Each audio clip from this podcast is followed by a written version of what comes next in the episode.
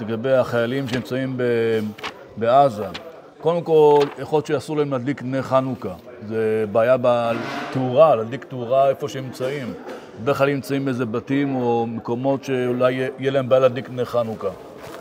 הם בדרך כלל משתמשים בפנסי אור אדום, שלא יהיה אור בכלל בחדר שלהם. ופה השאלה, אולי ידליקו לפלג המנחה ויכבו לפני צאת הכוכבים, אבל גם נראה שאי אפשר דבר כזה לעשות, כיוון שצריך שהנר יהיה דולק חצי שעה אחרי צאת הכוכבים.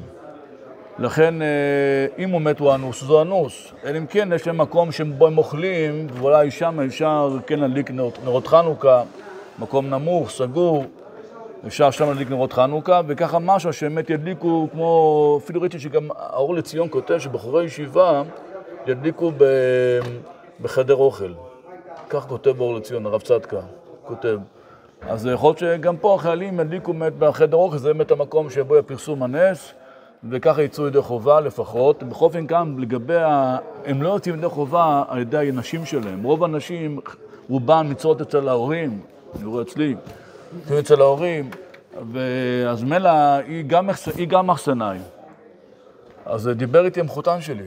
אז הוא אומר לי שהוא שמע בשם הרב אלישיב, שאם הבת שהיא גרה אצל ההורים, אז יכולה לזכור את החדר שלה, ואז לזכור את החדר שלה מההורים, אבל לפי הרב אלישיב, אז הוא יוכל לברך ומוצא את בעלה ידי חובה.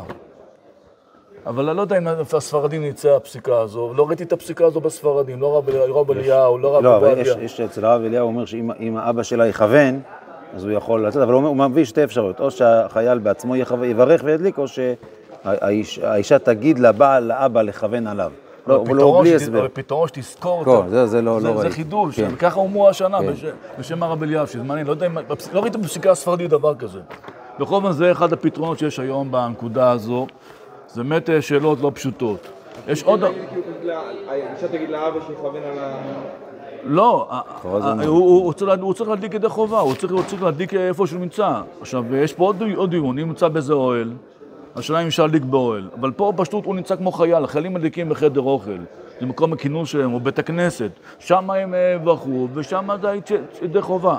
או שהוא יכול לראות במשקפת, הוא יכול להסתכל במשקפת לכיוון שדרות, או נירים, או בארי, מדליקים שם נרות חנוכה, אז הוא יכול לברך, עכשיו ניסים. אפילו לא רואה בעיניים, אומר הרב אליהו. אפילו חייל לא רואה בעיניים הטבעיות שלו, את נרות חנוכה. אם הוא רואה במשקפת את נרות חנוכה, הוא לברך שעשה ניסים. מיום ראשון, הוא מברך גם שהחיינו. עד כדי כך. יום שני יכול לברך שהחיינו, אבל יום ראשון לברך גם שהחיינו, שהוא רואה את נרות חנוכה, אה, אפילו במשקפת. ראיתי שהאלקוד יוסף כותב שזה רק כבר חצי שעה ראשונה. רב אליהו לא, לא הגביל בחוברת שלו, תראה, הוא לא הגביל את זה מפורש. הוא כותב מפורש, אם הוא רואה, יכול לזה. עכשיו, לפי הרב אליהו, יש לנו עוד הקפדה פה לגבי עניין של... אה, אה, שהוא כותב שאי אפשר לברך על, על רכב או על אוהל או על מטוס או אונייה. אז הוא אומר שאי אפשר לדבר שם במקומות האלה, ככה זה מפורש. לגבי, אבל היא ש, שחיילים שנמצאים באיזה, באיזה אוהל, לפי הרב, הרב ישראלי כן אפשר לברך. מה שהרב הזכיר לפני כן, חובת הגאווה, חובת, חובת הבית. פשוט הפוסקים נוקטים שזה חובה גם של הגאווה וגם של הבית. לכן, אה, לפי הרב ישראלי, אם אדם נמצא כל, הש, כל השבוע נמצא באוהל, או אפילו נמצא בכנרת באוהל, אז הוא יכול לברך גם אה, באוהל שלו. אבל מי שאומר שזה חובת, חובת הבית, לא יכול לברך. אז זה ידליק בלי ברכה.